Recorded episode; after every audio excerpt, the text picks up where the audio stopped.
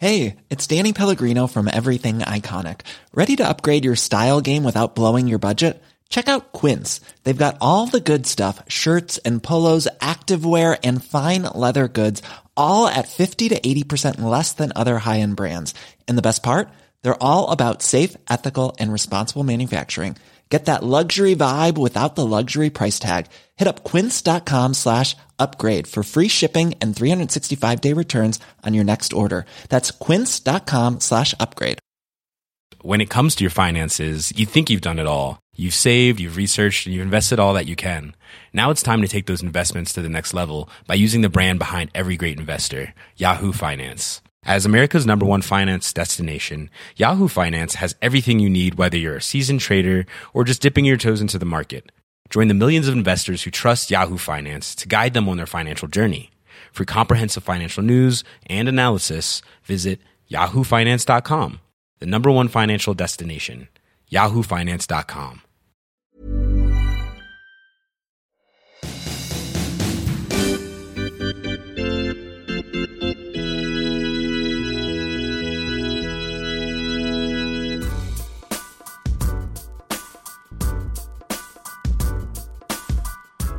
Hello, episode 26, Biscuits, a hockey podcast. I'm Dave, doing a quick intro. Say hi to Sean. Hey, everyone. Draft lottery. Sean is an X Man because he can see the future, and he told us less than a week ago that the magic of Taylor Hall would result in the Devils getting the first pick in the lottery. They would win the lottery. They won the lottery.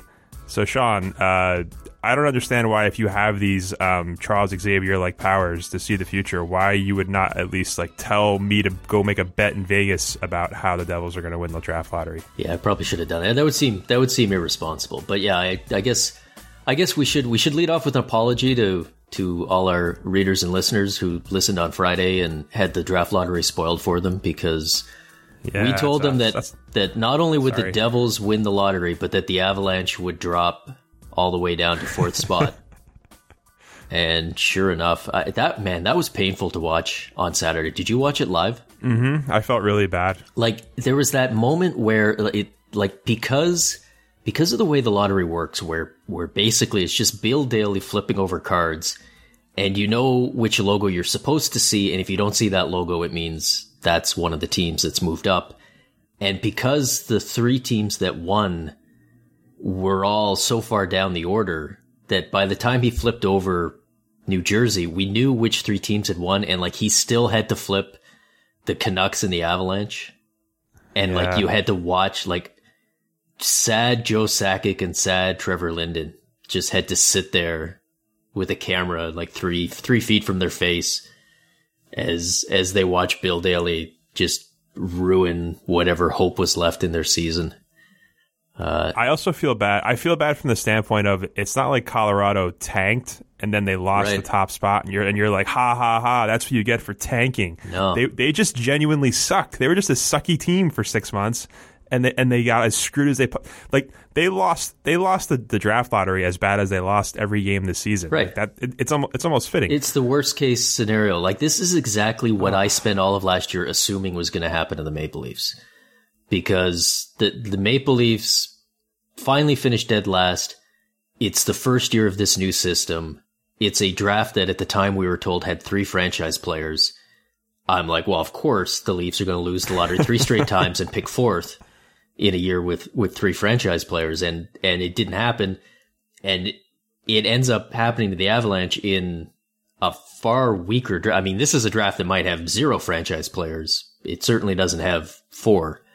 So they're I, I don't know. Whoever is the GM there, by the time it's it's time to start fixing this, this this provided very little help. And same same for the Canucks, who uh you know who kind of didn't tank the season, but maybe in the second half sort of did, and their fans were very happy that they they plummeted all the way down. And um yeah, this was this was uh and and now it's got and now it's got everybody upset.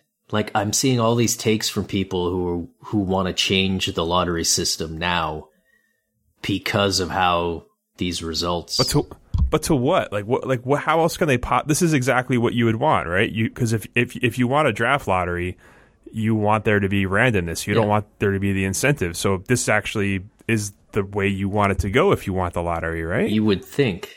Th- this drives me crazy because this is the most NHL reaction to a a problem, if it is a problem. And I don't like. I don't love the draft lottery. I think there's better ways to do this other than ping pong balls. Like I've for years I've been pushing the gold plan, which is the idea that you have that that you base the the the draft order on how many points a team gets after they're eliminated from the playoffs which Yeah. which I love as an idea because it gives it gives the advantage to the bad teams, and yet it it forces them to actually win their way to a pick, and it it avoids the situation of fans cheering against their own team. Or I mean, there's nothing worse than being a hockey fan when your team is out of the playoffs and you're hoping that they're going to lose and you're mad when they win. Like the the Winnipeg Jets finished the season with seven straight wins, and their fans were furious because Wait, did I ever did I did I ever tell you my plan? My my, my draft lottery I- plan? let's hear it. Okay, so at the end of the regular season, they have the standings, and they're- go from one to thirty. Best team is first, worst team is thirtieth. What you do is is you invert the standings, and you let the team that finished thirtieth pick first, 29th pick second, twenty eighth, and so on and so forth. This way, the team that finished the worst gets the first pick. How do you feel about that? It's radical. That's crazy. I know. It's never been tried. Other than other, draft lottery. other It's- than for the many many years, uh, uh, but until the Ottawa Senators came along and and ruined it.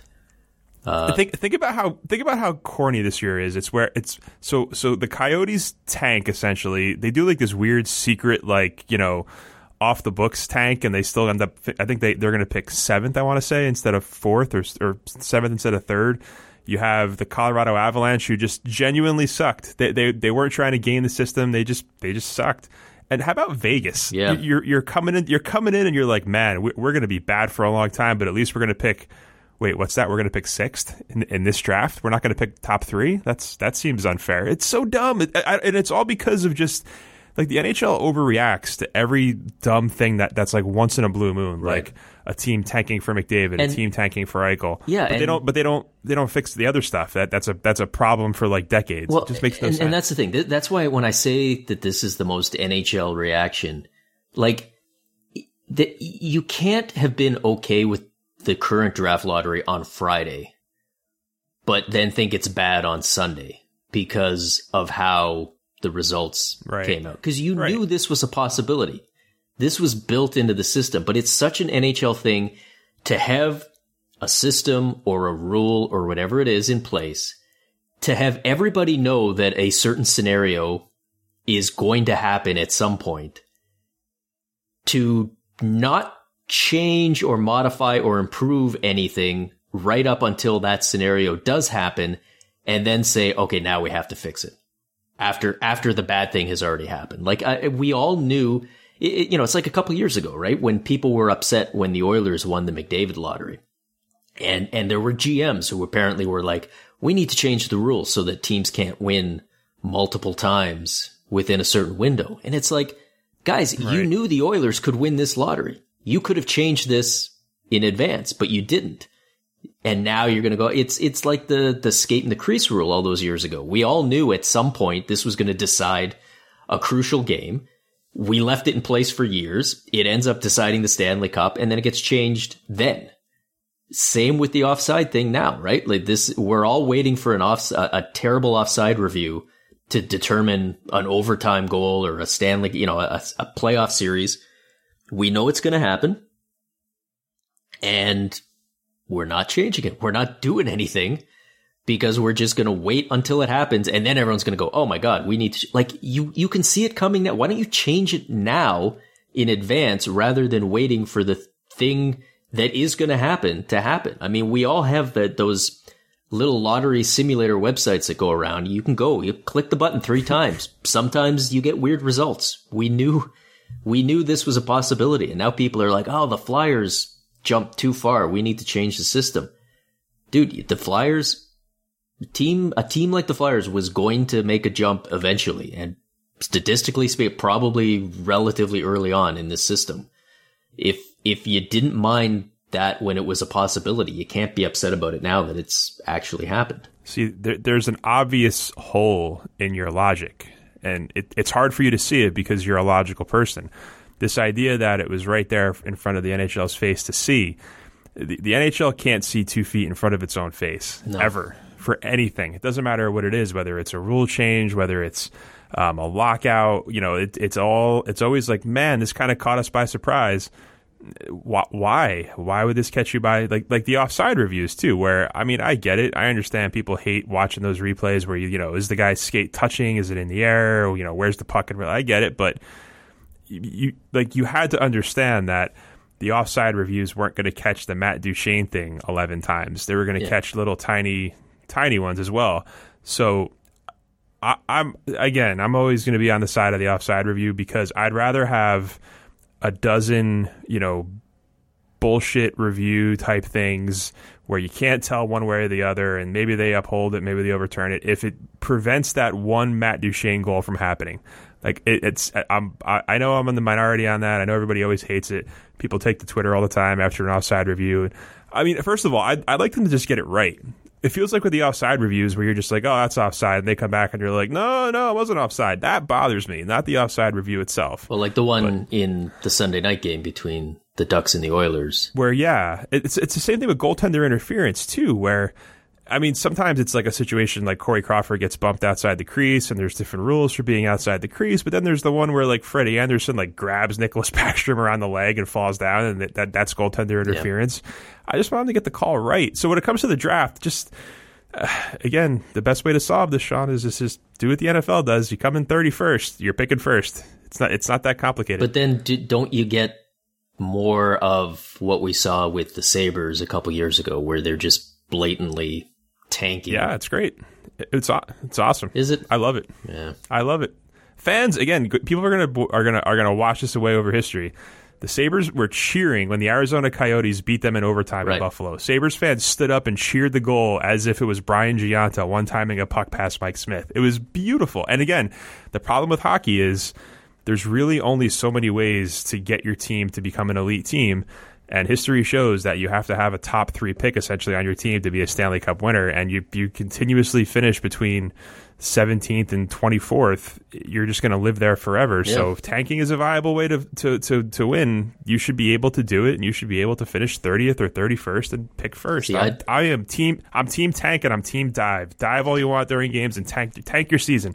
I'm I'm the exact opposite. I'm I would like to see the NHL come up with a system where teams don't get rewarded for tanking. I, I don't blame teams that do it. I mean, I have no problem with what the Sabres did because they're playing to the rules that the league has has put in front of them. But I I wish we came up with a better system because I, I worry that uh, you know, I, I don't think having a lottery does very much to prevent tanking, but uh, you know, the next time there's a Connor McDavid or an Austin Matthews, if if there's no lottery at all, I mean, I, I think it just it could it could get really ridiculous with teams gunning. But like for think about. Col- but th- but think, think about Colorado this year where they they genuinely and honestly Yeah. sucked. They were they were they were pure suckage. They they didn't they didn't embellish the suck at all. Right. And now they pick fourth. Like Okay, that's just but- but like, here's- like that like that, that that could happen year after year for teams it that could don't tank. You but what I here's mean? here's the thing. I mean, why why reward them sucking if they're that bad in in in a league where we've never seen parity like this before?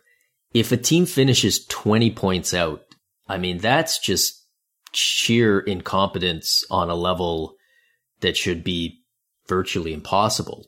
Is that do we really want to reward that and say here you go here's the very best player we're going to put we're going to put the very best player entering our league on a team that is so incompetently run right now that it's probably years away from any kind of relevance it, does that really make sense i mean i know it, it- 30 or 40 years ago, there were these huge gaps in what teams could spend. There were these huge, I mean, there were literally some teams that were run like professional businesses and some teams that were just some guy, uh, making random decisions. Yeah, maybe there you really had to make sure because, you know, the New Jersey Devils or the Pittsburgh Penguins were going to not exist anymore if we didn't get a good player to them. I don't feel like that's the case anymore. I think maybe bigger picture, we need to move away from rewarding failure, whether it's intentional or not.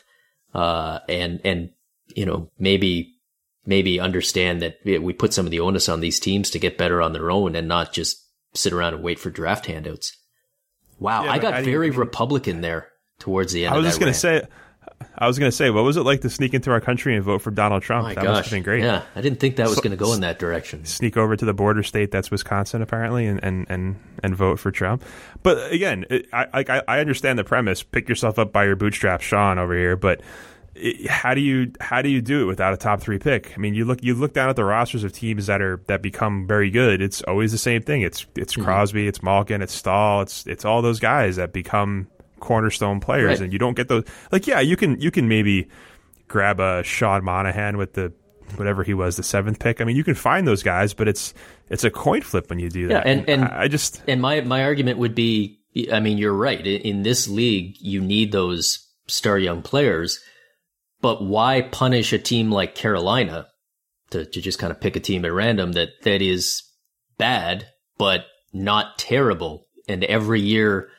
You know, never seems to tank, always seems to put the best team they can on the ice, but it's never a very good team. And they're stuck in that horrible middle ground of picking seventh through 10th every year you know, why are we, we rewarding the Avalanche for being terrible and consigning the the team like the Hurricanes to never going anywhere because unless they blow it up and just say, okay, we're going to punt on a season and intentionally lose as much as we can. Like I, I don't, I don't like that I that mean- system. I'd rather have something like today where at least you know if you're I mean, the the Stars aren't really a great example because they're already a good team, but a team like New Jersey that didn't bottom out can still at least have a shot at, at getting one of those players. I, I feel like that if you have made Cam Ward your goalie for the past six years, you should not be rewarded for anything either. That's just my. I might have take. I might have to concede that argument. That's Let me ask you this though: How do you think the NHL rigged it so Philly would get a top two pick? Like, what do you think they did behind the scenes to make sure that a team that's on NBC twenty six times a year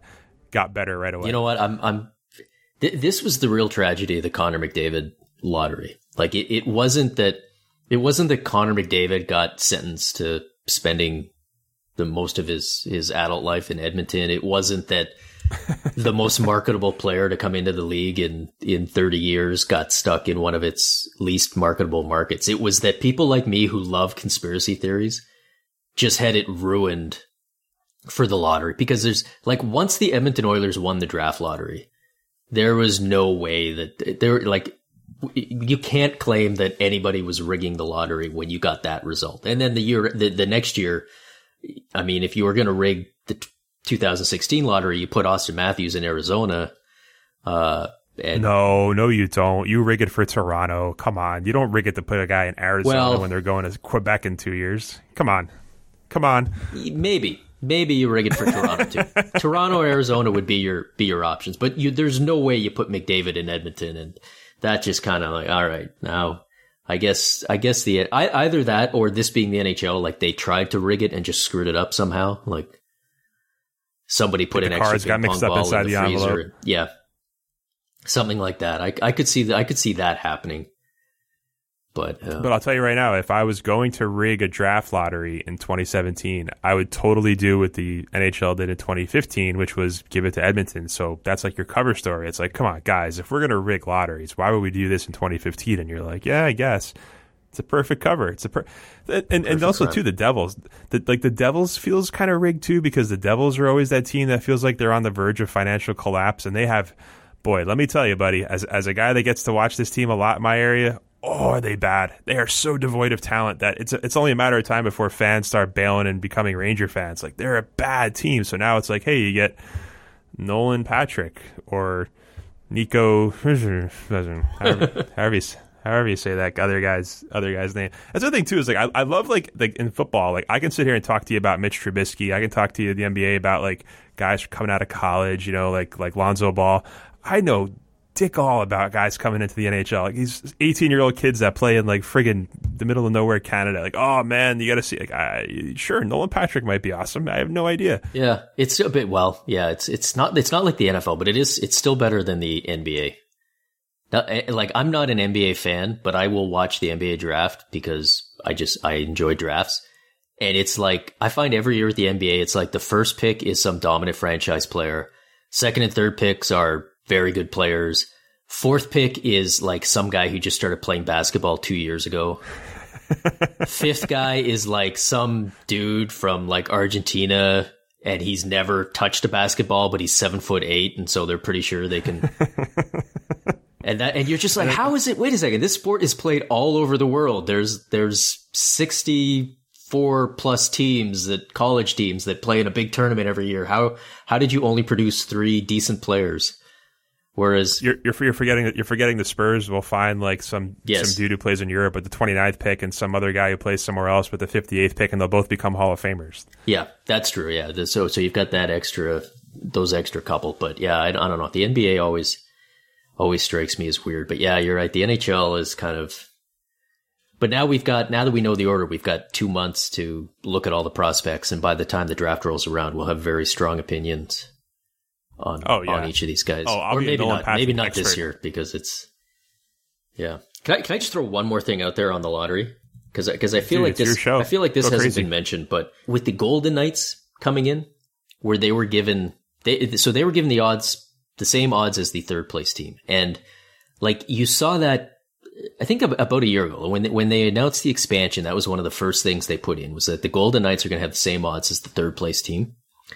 Uh, you look at the odds this year, like last year, the Leafs, I think, were 18%, 18 point, no, the Leafs were 20%, Oilers 13.5, Canucks 11 point, like it was all pretty evenly done. This year, Colorado Avalanche's odds in the lottery was 17.936%. Like, can we just acknowledge that I'm pretty sure the NHL just decided the Golden Knights would get the third best odds, but didn't actually run the numbers or think what that would mean or think that like, wait a second, we have to make extra room for a team. And Oh, right. and I feel like it was Yeah. only at the end they were like, oh wait a second, and they just wound up with these ridiculous like the New Jersey Devils eight point five one seven percent. You didn't do that on purpose. Like that's a classic. Like we thought we could just slip them in at ten percent next to whoever came in fourth, and then it was like, oh crap, no, that adds up to one hundred and ten. That's not going to work.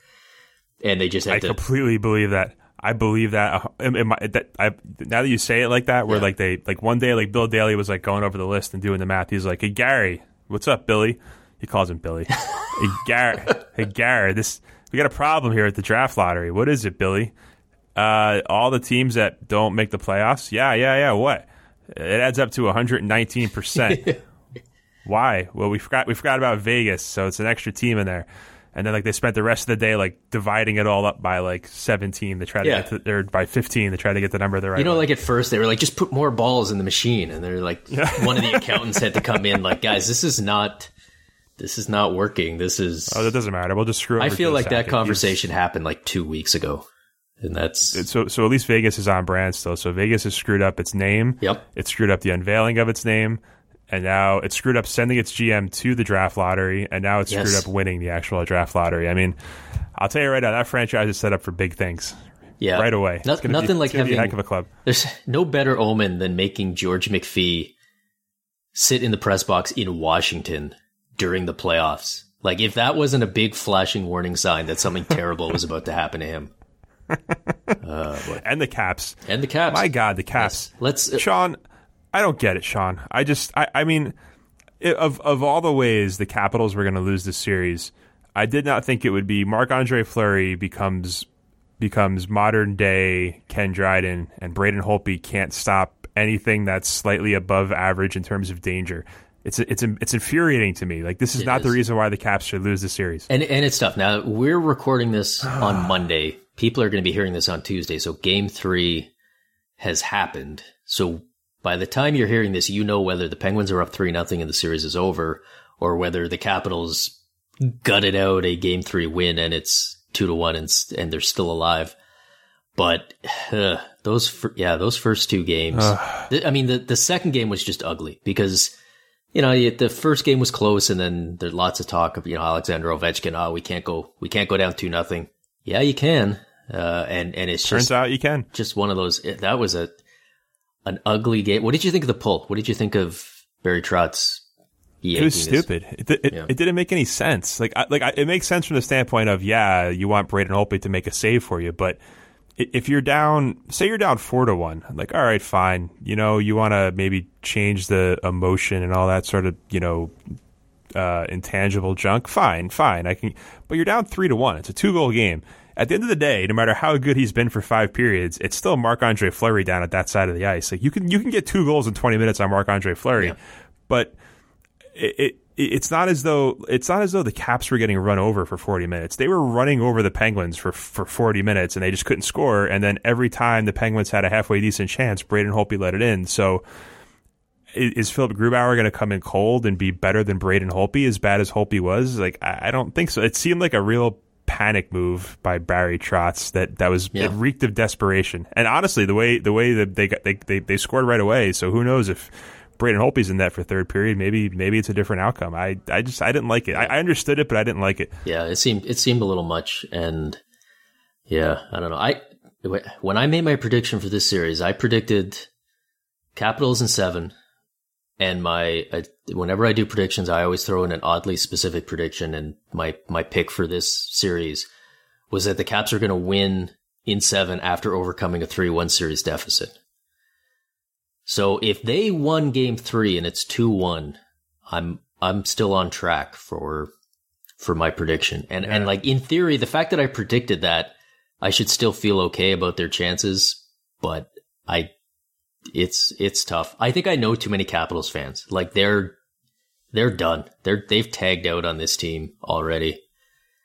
And I don't blame them, man. Like like the the way the way they sounded after the game, like they just sound like resigned to like there there really is something to like that that mental side of the game where the second something goes wrong and things have gone wrong for you for like nine years straight, mm-hmm. you start to think like like because like th- there was nothing about that game until uh, Matt Cullen scored where you thought there's no way the Caps are losing this. They're running this team over. Yeah, the first period like, they were amazing. Oh my god! And then Matt Niskanen scores the power play goal. You're like, here we go. Here comes the avalanche of, of, of Washington goals.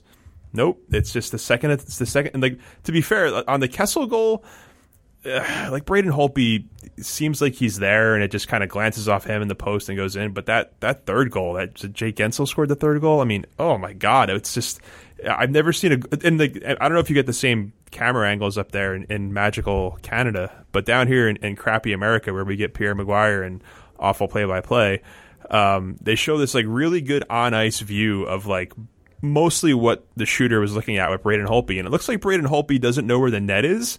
Like the whole glove side is wide open. And on top of that, when he drops down, his glove like almost goes like down by where his leg pad is. Like it wasn't even a good shot that beat him. And then you see that angle and you're just like, I, I don't know. Maybe Braden Holtby just has a mental block when it comes to the second round. Maybe it's like it's like seeped into his brain, and now he's just it's like it's like joining the Borg in Star Trek. Eventually, you will you will become part of the collective, and you will be a crappy choke uh, person, I guess. I don't know. Maybe I, I yeah, I, I tend not to put too much stock in that stuff, but when you're talking goalies, maybe. Yeah, goalies are yeah. Goalies are where if if Washington loses this series, what do you do? Like if you're Ted Leonsis or whoever, like oh, what do you do? Like, up. do you start firing people again? Do you blow it up again? I mean, they're screwed. Like it's like it's like it's like in Edmonton where for so many years things were so bad that eventually you have to like really do something yeah, insane but, to break things up and but they've won the president's trophy two years in a row. Like it's it's not that it, like I, I, guess what i come back to is i look at that the 2010 year where they they had the great i think won the president's trophy like 120 points something like that and they run into the montreal canadiens and jaroslav halak just has one of those series where he just stands on his head and the canadiens win in seven games and the Capitals end up over the next year or so, like they fire Bruce Boudreau, they switch their whole mindset. They they stop attacking. They become a defensive team. They go to you know, Dale Hunter and Adam Oates and all this weird stuff. Like and like it just you look back and it feels like they just flushed away two or three years where they could have been mm-hmm. a contender because they had some bad luck in the playoffs and overreacted to it. And I'm just you know, at, at the end of the day, like the Capitals are a good team, the Penguins are a good team. I'm Sandra, and I'm just the professional your small business was looking for. But you didn't hire me because you didn't use LinkedIn jobs. LinkedIn has professionals you can't find anywhere else, including those who aren't actively looking for a new job but might be open to the perfect role, like me. In a given month, over 70% of LinkedIn users don't visit other leading job sites. So if you're not looking on LinkedIn, you'll miss out on great candidates like Sandra. Start hiring professionals like a professional. Post your free job on linkedin.com slash achieve today. Somebody's got to win, somebody's got to lose. And, you know, I mean, yeah, it, it sucks that it's, it, it seems like it might be the Penguins for the second straight year. There's, and, and I don't, maybe you can't sell patience to this fan base anymore, but I, there's a part of me that just feels like blowing it up is the worst thing you can do right here. But like, when does it stop being luck? When how many years in a row do you have to have this happen where it's it's just it's just the team where it's not luck? I don't know. I mean, I don't know. It just it. I mean, if they're putting up 110, 115 points a year, I don't. I mean, I the playoffs are different, but are they that different? Maybe, uh, maybe they are, but uh, it's like it's like a Charles Barkley Michael Jordan thing back in the '90s, where like Charles Barkley was super awesome, but like he couldn't, and Patrick Ewing, like they just couldn't get past Michael Jordan until like Michael Jordan was like, "Hey, I'm gonna go play baseball for a little while." Then it was like, "Oh, great!" So the Capitals just pretty much need Sidney Crosby and Evgeny Malkin to go play baseball for a year, and then the Capitals will get past the second round and they'll win the Stanley Cup. that sounds like a plan. simple, simple, simple plan. Uh, yeah, I don't know. I've I, I've I've got nothing for you, Caps fans. I this is It's two one right now. Anyway, let's be real. Probably while, while they're listening to this, yeah, like like Ovechkin had a hat trick. Yeah. Uh, Fleury got pulled four minutes shut out. in. Yeah, Braden. Oh, Braden Holtby made. Oh my god, that save on Crosby at, at the end of the first period. He made. Oh my god, the breakaway. Oh, what a play! What a what a job! I, I didn't like it when Kuznetsov scored the uh, the seventh goal and he and he did that little that that interpretive dance at center ice. yeah, that it was was- a little. It was a little much. Yeah, I thought that was too much. No fun. Oh, let's, oh yeah. Well, let's do that real quick before we Speaking talk of about any other series. Speaking of assholes, what is it? what is hockey like in your country? Tell me about the magical land of Canada when it comes to hockey. Because down here, Mike Milbury is like the fa- like, people always compare Mike Milbury to Don Cherry, and I, I don't watch Don Cherry enough to understand if that's like a correct parallel to draw. It feels like it's not, but like PK Subban is bobbing his head on the ice during pregame warmups, just just listening to the music, getting the blood flow going before game two, and it becomes this national like argument. Not even argument. It just becomes a thing Mike Milbury harps on for like a minute during the during the pregame thing before Nashville and St. Louis. And and yesterday was it yesterday at this point? Whatever day it was before game two, Ottawa and the Rangers. The Rangers are like snapping the puck like it's a football Yeah. between their legs, or they're like that, that. That's fine somehow. And again, that's all fine. So like in Canada. Like, is, is there a fun police in Canada? Is Yes. is it mounted? Is it royal? Like, what what's the fun police? Well, I mean, there? first of all, like the reason I, I bring up Kuznetsov is because Don Cherry has spent the last week being mad at him for, for doing the little chicken dance celebration thing. so, thing? and I mean, I I'd love to act as if we would never get worked up over PK Subban doing something harmless, but we we traded him Mm. last summer, as you may have heard. we we collectively We all got decided together. that yeah he after you know he he gave 10 million to a uh. children's hospital but you know he kind of smiled a little bit too much during the ceremony and so we yeah, got to get rid of him. had to fire him off to to Nashville where he's probably going to go to the conference finals maybe go to the Stanley Cup final I don't I, boy if cup. you're like if you're Gary Bettman right now how hard are you praying for that Crosby versus either McDavid or Subban matchup? Like all, all, I all want- respect to the Senators or to the Blues or whoever else, but how how are you not begging for that matchup? Are are you telling me you don't want a JG Pageau Ryan Kesler Stanley Cup final? Is that what you're telling me? A rematch, ten years in the making. Yeah, Ducks and Senators. Let's see if the Ducks can score the Stanley Cup winning goal this year. boy. It, it always it always it always feels like you're an Ottawa fan to me. Sometimes your your your your your knowledge of, of Ottawa hockey and the, and the history up there. See this? How long have you lived in Ottawa? Oh, forever. How- I've I've been Yeah. I've been here for a long time. But yeah, no, when it comes like it still bothers me to this day that the just as as a not even as a hockey fan in Ottawa, just as a hockey fan who enjoys making fun of miserable mistakes, Like it bothers me to this day that Chris Phillips scored the Stanley Cup winning goal into his own net on a wraparound while the Anaheim Ducks were doing a line change. And like and it was forgotten like 2 months later it was forgotten. Everyone's like, "Oh yeah. Oh, is that how oh, yeah, I don't remember. I remember Alfredsson shooting the puck at that guy, but I don't I don't remember that a team scored the Stanley Cup winning goal on a double spinorama wraparound into their own net. Oh, speaking of shooting pucks at people, have you seen have you seen that new controversy down here as well? With Ovechkin. Ovechkin apparently tried to assassinate Ron Hainsey with a wrist shot at the end of the game. Well, game two. I mean, you know, honestly, if, if if it's desperate times and you're trying to take out a key piece of the Pittsburgh Penguins, Ron Hainsey is going to be the guy that you're going to go at. I was actually I was going to make a joke about that, but then I looked up his ice time for game two. He played like 22 minutes. I thought he was going to be like their sixth defenseman in, in, the hierarchy, but no. Ron Hainsey is now like the new Chris Letang. Wow. Okay. Well, good for him. Yeah, that was. I just don't get it, man. The hockey coverage is uh, like uh, hockey. I, I always come back to this. Like, like hockey is such a fast moving, complicated sport that I feel like a lot of people don't ever play. So they don't have the same sort of knowledge and understanding of it as they do of like baseball and football, which are, you know, slow moving games that I think like pretty much all American kids play growing up, especially baseball. But to, to, to see that Ovechkin shot, to see where he kind of fumbles it on his blade and, and, and see that and think that he's trying to hit Ron Hainsey in the head tells me, and I hate to, I hate to be the guy that's always in my mentions, but that's, that's like something you say when you've never played the game you, you, you, you know how hard it is to hit a moving target from four feet out while you're fumbling the puck while you're trying to one time it. To, to think that's intentional is lunacy. It's insanity that you would even and like I don't know how it happened in the interview process, but like if you're talking to somebody like man, you know that that play at the end of the game with you know Hainsey, hope, hope he's okay, and someone's like, yeah, I hope he's okay because maybe that wasn't an accident.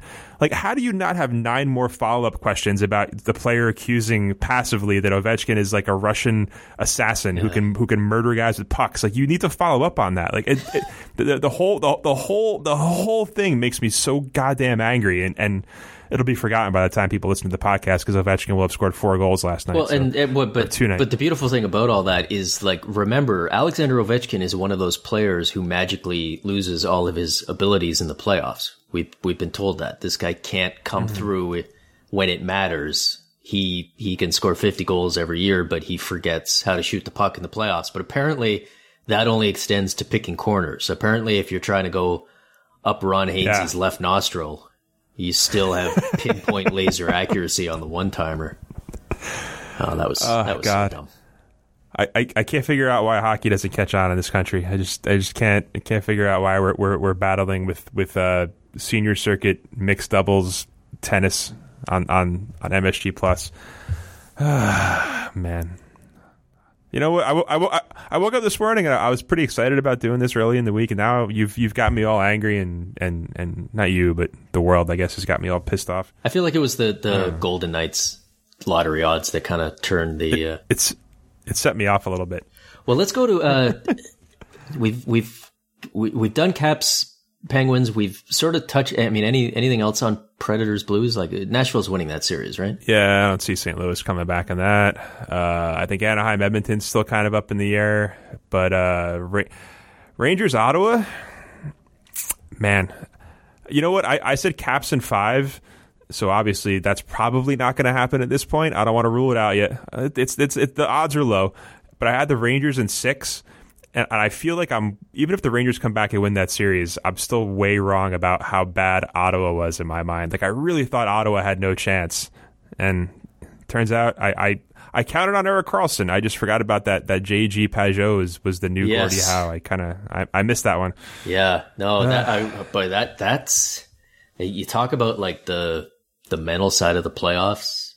That is a tough loss to to come back from. The Saturday loss by the Rangers in Game Two up two goals late in the third period and uh, and to cough it up like that, and then have an extra day to think about it because they've we've we've got this little gap in the schedule, so they can make the the long distance trip from Ottawa to New York, make that that hour and forty five minute flight.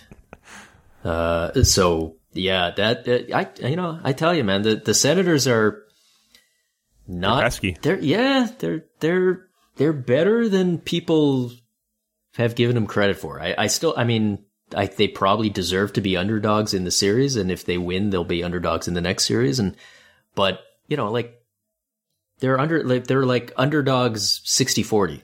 You know, there there's no uh, people just seem to want to write them off as as the worst playoff team, and they've got no shot. And you know, like you know, good goaltending, one game changer on on defense, but the, pretty solid attack. But the goaltending, the the goaltending hasn't even really been that good. Like Craig Anderson's no. numbers aren't that great for the postseason. It's not like he's stealing games. Like it's just, mm-hmm.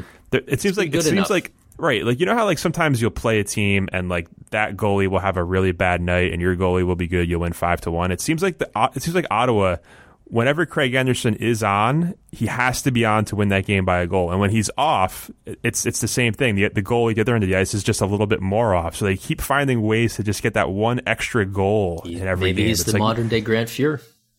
He'll he'll uh, gives up five. He's he better give up that. that sixth. No, I mean I yeah I like uh, I, you know I still feel like that series is like the Rangers, even though they're down two nothing, they've they've had some good stretches and they've they they could have won either of those games. Right. And you know, but, I still it mm. wouldn't stun me to see this come back to Ottawa 2-2. But uh yeah, I don't know. And then the the other thing, I don't know if it was this. Tell me if this was a story down in the states because it was a big deal up here. But the the whole attendance thing at game one, did that make its way? That's um, there, there, it seems weird that they couldn't. Thousands of empty seats in Ottawa for for game one. Uh, but they but they but they packed the house for game two though, yeah. right? Like I don't understand how that. And that's happens. the thing. Like everybody is, you know, like as soon as that happened on on Thursday night, where they didn't. I mean, not only didn't sell out, but really didn't come close. Like everybody's trotting out all these. Wow, the arena's too far away, and uh, you know, the fans are tired of the ownership and this, it, it's like, yeah, but none of that changed since round one. They sold out all three games in round one. And they sold out game two. So, you know, I'm like, it, everyone's getting all like putting on their analytical hat and trying to like determine what does this mean for the future of hockey in Ottawa and what does it say about the fan base. And it's kind of like, it, it's, if it's one game, I, I'm guessing that something weird just happened with the ticket sales department. Like they were trying to package game one with Caesars tickets or something like like they, they got a little too cute on on uh, trying to trying to flip this unexpected round two appearance into something bigger and and maybe got burned a little yeah, bit. Maybe. But yeah, I don't know. I'm yeah, the you know, the arena's too far. I I'm always fascinated by people who like have never been like have you have you been to a game in Ottawa? Yeah, it's really far away. You know what? It's it's far, I, but it's, I hate it. It's like it's like 20 minutes from downtown on with on, no traffic. With no traffic. The problem is is yeah. the traffic, and the thing is, it's it's a miserable place to go when it's like February. Like I used to work at a company that was a main sponsor of the building, and they would come around like they come around at five o'clock and be like, "Does anyone want tickets in the suite?" For the Senators game tonight. You know, free free tickets, free food, free parking, and I'd like look out the window and I'd be like, no, because uh, I don't want to drive out there in February when it's snowing. But when it's April and it's nice out, like it's not it's not that bad until you get to the parking lot. The parking lot is a disaster and has been always. Um, but it's yeah, like I like I feel like if you're going to an NFL game, you're probably not just like a 10 minute drive from your house to get to the to the stadium. Like I, I feel like that they make too big a deal out of where how far away it is. It's not that far. You know what the big deal was down here in New York was how Alain Vigneault seems to be unaware of which t- which players on his team are good and which players aren't in terms of how he's putting them on the ice. Like for whatever reason, for the final like eight nine minutes of the third period and the entirety of overtime, he didn't put Lindberg, he didn't put Buchnevich, and he didn't put uh, third forward. Who the hell was it? Some other young guy. Lind was Lindberg wasn't Vesey, but like there was he basically played with three lines for the final overtime, the, the end of third period in the overtimes, And for some reason, Brady Skjei, Brendan Smith were not getting ice time, while Nick Holden, who pinched for some inexplicable reason on the game-winning goal, I have no idea. Like even if you're Nick Holden, you, you're like, I'm going to get to this puck. What are you going to do with it? You're Nick Holden. Like you just just hang back. Don't don't let JG Pageau get behind you. So people are really kind of upset with Alain Vigneault in terms of how he's been doing this all year too. By the way, like it's just it's inexplicable how he he he he deploys his defensemen when he has like Dan Gerard. I mean, I get it; they're all bad, so they have to be on the ice at some point. But it was just really weird how like he just basically forced his team to run out of gas. You you you basically could see it in the first overtime where the Rangers couldn't skate anymore. So you knew when the second overtime started that if they didn't score in the first five minutes, they were probably going to be screwed because they just they, they're playing with nine guys for twenty plus minutes, and that's people, always people are people are mad. That's that's such a coaches always get burned on that. Like if if you play overtime and you shorten the bench, and that overtime goes any length of time, you get killed for it. Oh. And yet. Like when you're a fan, if you're watching overtime and you see that fourth line on the ice, you lose your mind like I, I, I remember like with the Leafs and they, they, in the first game against Washington, they gave up the goal with their fourth line on the ice. And then in the second game, the fourth line kept going out and everybody was losing their minds over why Mike Babcock was trying to roll four lines in overtime, right up until the fourth line scored the overtime goal. And then we all immediately forgot that criticism. But, uh, yeah, I, yeah, I don't know, man. The, I don't, like, the Rangers are not done, but Eh. It's yeah. I mean, uh, they've been they've been a crappy home team. Yeah, I mean, end of the day, you're down two nothing, right? I mean, you gotta you gotta win four out of five against a, a pretty good team that's you know at the very least showing that they can they can hang with you. That's uh, I don't like your odds too much. Mm, we got anything else we want to cover before we start doing some questions? People want to yell at us about stuff. Yeah, I mean, we kind of skipped over Oilers, Ducks. Uh, we yeah, that's going. That's did going. we both seven. pick the Oilers in that series, or did you have Anaheim? I had the Ducks in seven. Okay, I, I pretty so much have be. gotten. I, I I don't even know why I picked series anymore. Like I'm I'm behind in every. Oh, except Nashville. I have Nashville, I guess, but that was an easy one. Yeah, it's not. That was a weird. Yeah, it was a weird game Sunday night because it was it was basically like the field goal battle, like three nothing Ducks, then three three, then it ends up being six three, thanks to partly thanks to an extended seven minute offside review that I'm sure you just enjoyed the hell out of because you love the offside review. I think I think I passed out during it. I might have actually lost consciousness during that offside review. It's, and then like I woke back up again when they when they got it wrong. I was like, wait, what? Wait, huh? How how did how, how do you? Uh. Again, these reviews should also be done in Toronto. If you're doing it on a freaking iPad on this on the on, in the in the penalty box, it's it's not a good system. Yeah, with with the crowd like reacting to the replays. Yeah. showing, which is great by the way. Like I would, man, if you're a hockey fan, you gotta you gotta really sell that when you're at the arena. The Oilers fans did a great job. You gotta have the like in unison. Oh, that's totally offside reaction, so that the uh, the officials down there can hear you. Speaking of the uh, Edmonton crowd, are you were you touched deeply by their singing of the American national anthem? I, I still don't get that. I, I'm I'm still confused. I still feel like this guy did a bit like he wanted to get some attention on himself, so like he pretended like the mic didn't work because. I, people explain it to me. They're like, "No, the mic on the camera for the TV sh- for the for the broadcast worked, but the mic in house didn't work." Mm-hmm. But he he gets them all to start singing at the same time by screaming into the microphone, and then when everyone's singing, he's waving the microphone around. Like, if the microphone doesn't work, why would you do that? Which is now like I- it's a conspiracy. Every national anthem. I, I, I, I don't know down there, but up here in Canada, like I think it was the Canucks guy started it, and it was kind of cool. But now they do it in Toronto. Now, like, let's get the fans to sing part of the anthem, and but yeah, we're we are very proud of ourselves up here for that American national anthem thing. We did O Canada once down here. We did O Canada, I think, in Boston. I want to. I, I want to say we did it in Boston because Ottawa played Boston after the shooting in Ottawa. And I'm pretty sure that there was a, a sing along O Canada in Boston. It's been done. I think we- like I think th- we've done this that. exact same thing happened in Toronto a couple years ago, where the mic went out and the Canadian fans sang, and then like I, I think it was against Nashville, and the next time they played Nashville, like the Predator fans sang the Canadian. Like oh yeah, that's that, that's probably. we could not of. get like we can't get enough of these stories. We are so anything involving an anthem, we are just so proud. uh, Right up on unless like the Montreal fans boo the American anthem, and then we just all pretend we didn't hear that and go out like, oh, did hey did PK Subban dance? So let's talk about that. What do you, what do you like? What do you like more, the the, the sing along anthem or the or the goaltender off the street story? Whoa, boy. I, yeah, give me the emergency backup.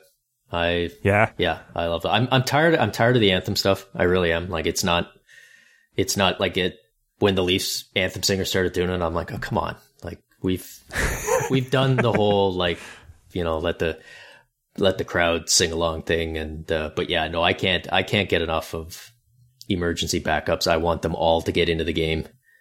Uh, and, and like legitimate, like not, not like, was it the Hurricanes this year where they let the guy play like the last three seconds or something? Like I want, Right. I want like a good, ch- like when, when that almost happened, remember the Leafs in Florida a couple years ago where Yeah. Luongo got hurt Luongo. and then the other Panthers goalie got hurt and they had to like, they were arguing, like they were dressing the equipment guy and like one of the players ran back to like he was going to go. And then Luongo like, like stormed back from the hospital or whatever to get the, like I was so excited. That was the highlight. I mean, I'm a Leaf fan, so saying it was the highlight of my season wasn't really saying all that much, but I was so, I was giddy watching that play out. I, I, yeah, I can't get enough of that. So how about we let, okay, how, hear me out on this. Emergency backup anthem singers. Oh, so If you're your- saying like if, your the mic fails, you don't get to get the crowd to do it. We just haul some, like, let's have it be the same guy, the backup equipment manager. We just throw him out there and he has to sing the anthem. Like, what if Connor McDavid just grabbed the mic and just started to like croon, just like, "Oh, say," like he just he just like Just melts the entire. Like place just he goes total baritone. And didn't that happen in the was it the NBA? Didn't some like some kid forgot the words and some coach went over and uh I you know what? It's this isn't even a hockey Doc thing. I'm tired I'm tired of anthem I'm I don't want any more heartwarming anthem stories. I want embarrassing failure or sing it fast and get out of there so the game can start in all sports. That's it. So like Carl Carl Lewis Yep. screwing up the anthem back in the '90s, or Roseanne Barr, um, or the uh, or that that the the poor lady at the uh, one of the international games. It was a Team Canada game where she went out on the ice, forgot the words, was like so embarrassed that she ran off the ice, got her courage up to come back, and when she stepped on the ice, she slipped and wiped out, oh yeah, which was God, that that the worst thing. that's like your nightmare. Yeah, that that it totally is. And, and and you know there was somebody like after the first screw up who was like, "Go back out. What's the worst that could happen?" and then like, boom, hey, thank you're on the highlights for the next decade, forever. forever. All right, I love sports. I think we right, have we a a few couple minutes, for reader questions before some basketball or somebody- some lacrosse podcast kicks us out of the room. Yeah. All right. Let, let, let's get to this. Adam Brandt wants to know how much crow is Dave willing to eat over Fleury's performance so far in round one? Why the flower hate? He's a legit number one netminder. Uh, he's not a legit number one netminder. He's actually the definition of a backup because he's been a backup now for two years. And why did I think he was going to be not good in this series? I don't know because he was a 909 goaltender in 38 games this year, and I thought maybe that's kind of what he was at this point. So excuse me for not realizing that he was going to be what's he at so far 936 through six games yeah I, I, everyone should have saw that coming that's that's that's my bad that's on me So I'm, I'm going to go ahead and say zero crow. That you're eating. yeah i'm going to say zero All right. i'm I, i'm going to push this crow aside until until the series is actually over and and then maybe maybe he'll collapse at some point uh what do you like better simpsons or the family guy d-tip wants to know this Simpsons are the fa- like today. I mean, Yeah. well, I mean, this, you got to go Simpsons. A Family Guy was like uh, three generations removed ripoff of the Simpsons. Oh, uh, Len Len Len Duke, Len Duek wa- says, "Does Sean get his information from the Beyond, or are you just a mutant?" See, I called you a mutant. I figured you were Charles Xavier, but do you speak with the dead? Is that is that actually the answer to your your lottery I'll, predictions? no, I'll, I'll, I'll tell you, it's it's a little secret. When it comes to the NHL, you just look at it and go, "What's the most screwed up, ridiculous thing that could happen?"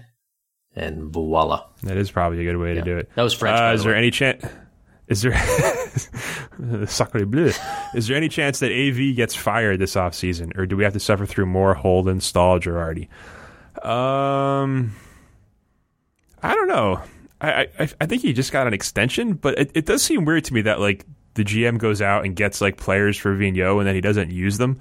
Like here's Brendan Smith, and you're like, no, no, no, we're, we're gonna we're gonna we're gonna use Nick Holden for 22 minutes, but Yeah. Holden's not back next year. Staal and Girardi probably are. Yeah, I don't think you. Uh, I, I think you're kind of stuck with them. I don't know that it's sort of in that time where you've got a GM didn't hire the coach, two years in, like this is about the time where you would play that card. But I, yeah, I don't know. You just had 104 point season or whatever. You won around. Yeah. I, I feel like Lundqvist makes him look like a better coach than he is. Well, probably yeah. yeah, yeah. Well, like, yeah. Who are you going to bring in too? Like, who's the who's the available coach you're going to get to? Eh, I don't know. Um, Austin uh, wants to play F Marry Kill with Ross, Rachel, and post marriage Monica. That is 100 percent a Dave question.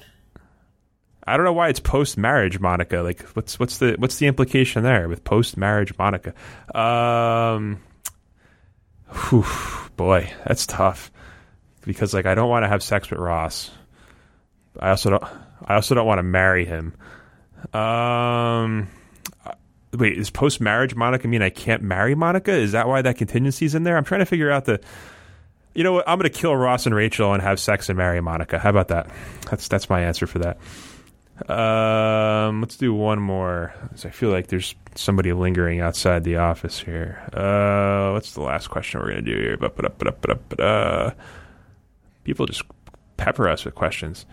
All right, here you go. Terry Kelly. This is an interesting thought. Shots that hit the post, lucky for goalies, or did they have it covered and it's no big deal? See, yeah, I'm I'm kind of with the no big like it's a shot that missed the net.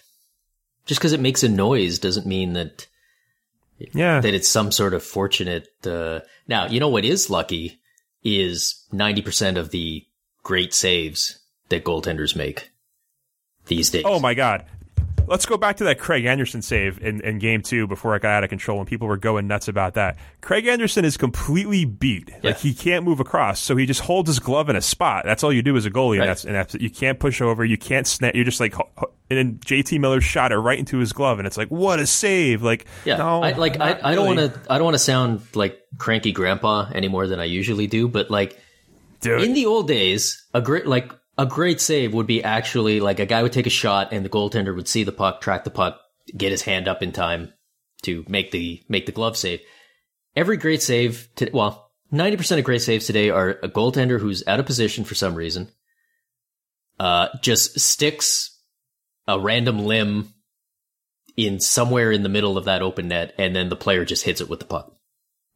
And all we all lose our minds. We're like, "Oh my gosh, that, what a great glove!" Save. Well, yeah, he shot the puck directly into the gigantic glove, but oh well.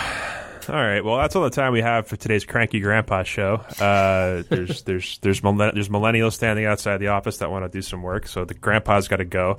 Uh, thanks for listening. Uh, we will be back at our usual time next week, unless we get canceled between now and then. Uh, review us on iTunes. You know, pump us up, man. Like make us look good for our bosses. Because if we get more stars, I think we move up. I don't know how it works, but subscribe, download, review, do all that stuff. And uh, thanks for reading the podcast this week.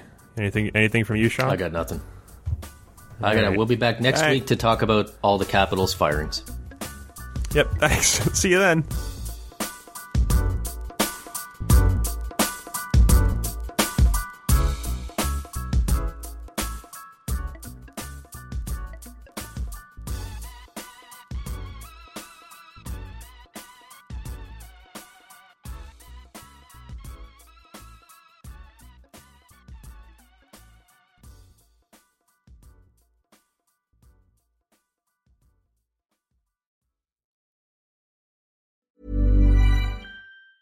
Planning for your next trip? Elevate your travel style with Quince. Quince has all the jet setting essentials you'll want for your next getaway, like European linen, premium luggage options, buttery soft Italian leather bags, and so much more. And it's all priced at 50 to 80% less than similar brands. Plus, Quince only works with factories that use safe and ethical manufacturing practices. Pack your bags with high-quality essentials you'll be wearing for vacations to come with Quince. Go to quince.com slash trip for free shipping and 365-day returns. when it comes to your finances, you think you've done it all. You've saved, you've researched, and you've invested all that you can.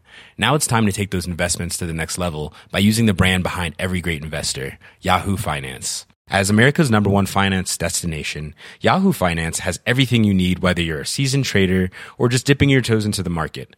Join the millions of investors who trust Yahoo Finance to guide them on their financial journey. For comprehensive financial news and analysis, visit yahoofinance.com, the number one financial destination, yahoofinance.com.